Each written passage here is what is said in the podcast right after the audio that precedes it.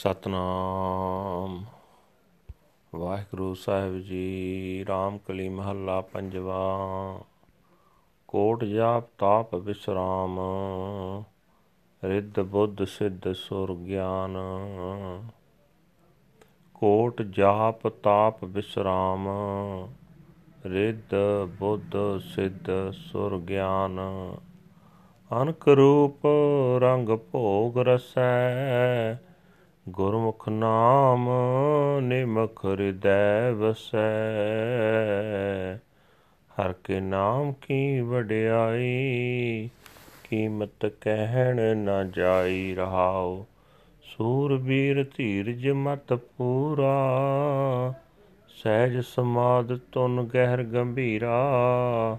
ਸਦਾ ਮੁਕਤ ਤਾਂ ਕੇ ਪੂਰੇ ਕਾਮ ਜਾ ਕੈ ਹਿਰਦੈ ਵਸੈ ਹਰ ਨਾਮ। ਸਗਲ ਸੁਖ ਆਨੰਦ ਆਰੋਗ ਸਮਦਰਸੀ ਪੂਰਨ ਨਿਰਜੋਗ। ਆਏ ਨਾ ਜਾਏ, ਡੋਲੇ ਕਤ ਨਾਹੀ, ਜਾਂ ਕੈ ਨਾਮ ਬਸੈ ਮਨ ਮਾਹੀ। ਦੀਨ ਦਇਆਲ ਗੋਪਾਲ ਗੋਬਿੰਦ, ਗੁਰਮੁਖ ਜਪੀਐ ਉਤਰੈ ਚਿੰਦ। ਨਾਨਕ ਕੋ ਗੁਰ ਦਿਆ ਨਾਮ, ਸੰਤਨ ਕੀ ਟਹਿਲ ਸੰਤ ਕਾ ਕਾਮ। ਦੀਨ ਦਇਆਲ ਗੋਪਾਲ ਗੋਬਿੰਦ, ਗੁਰਮੁਖ ਜਪੀਐ ਉਤਰੈ ਚਿੰਦ, ਨਾਨਕ ਕੋ ਗੁਰ ਦਿਆ ਨਾਮ, ਸੰਤਨ ਕੀ ਟਹਿਲ ਸੰਤ ਕਾ ਕਾਮ।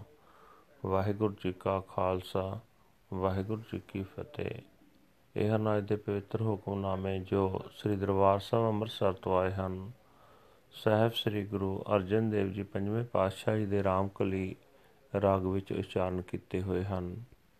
ਗੁਰੂ ਸਾਹਿਬ ਜੀ ਫਰਮਾਨ ਕਰ ਰਹੇ ਨੇ, ਹੈ ਭਾਈ, ਪਰਮਾਤਮਾ ਦੇ ਨਾਮ ਦੀ ਮਹੱਤਤਾ ਦੱਸੀ ਨਹੀਂ ਜਾ ਸਕਦੀ।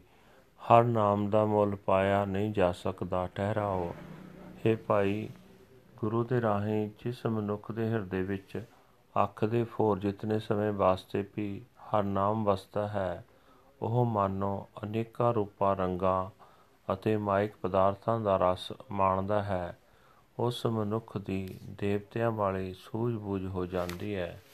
ਉਸ ਦੀ ਬੁੱਧੀ ਉੱਚੀ ਹੋ ਜਾਂਦੀ ਹੈ, ਉਹ ਰਿੱਧੀਆਂ ਸਿੱਧੀਆਂ ਦਾ ਮਾਲਕ ਹੋ ਜਾਂਦਾ ਹੈ।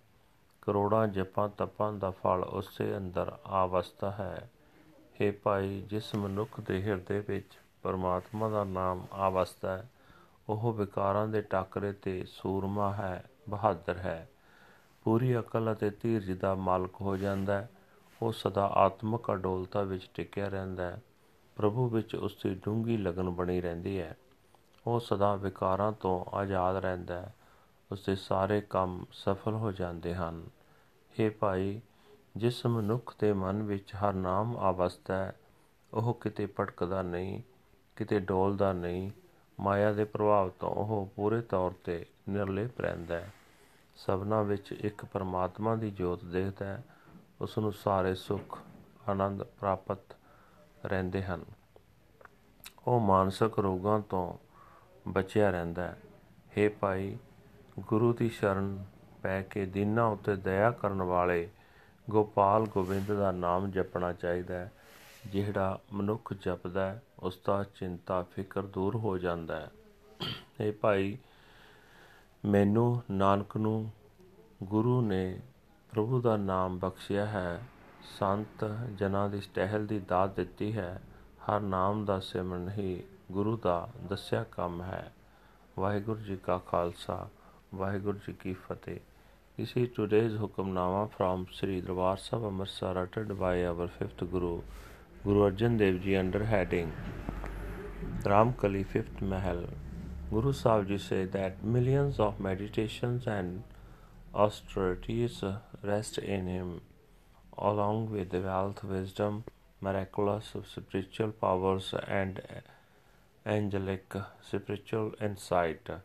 He enjoys the various shows and forms, pleasures, and uh, delicacies. The name, the name of the Lord dwells within the heart of the Gurmukh. Such is the glorious greatness of the name of the Lord. Its value cannot be described. Pause. He alone is brave, patient, and perfectly wise. He is initially in samadhi, profound and unfathomable. He is liberated forever, and all his affairs are perfectly resolved. The Lord's name abides with his heart. He is totally peaceful, blissful, and healthy. He looks upon all impartially and is perfectly detached. He does not come and go, and he never waves. The Naam abides in his mind. God is merciful to the meek. He is the Lord of the world, the Lord of the universe. The Gurmukh meditates on him, and his worries are gone.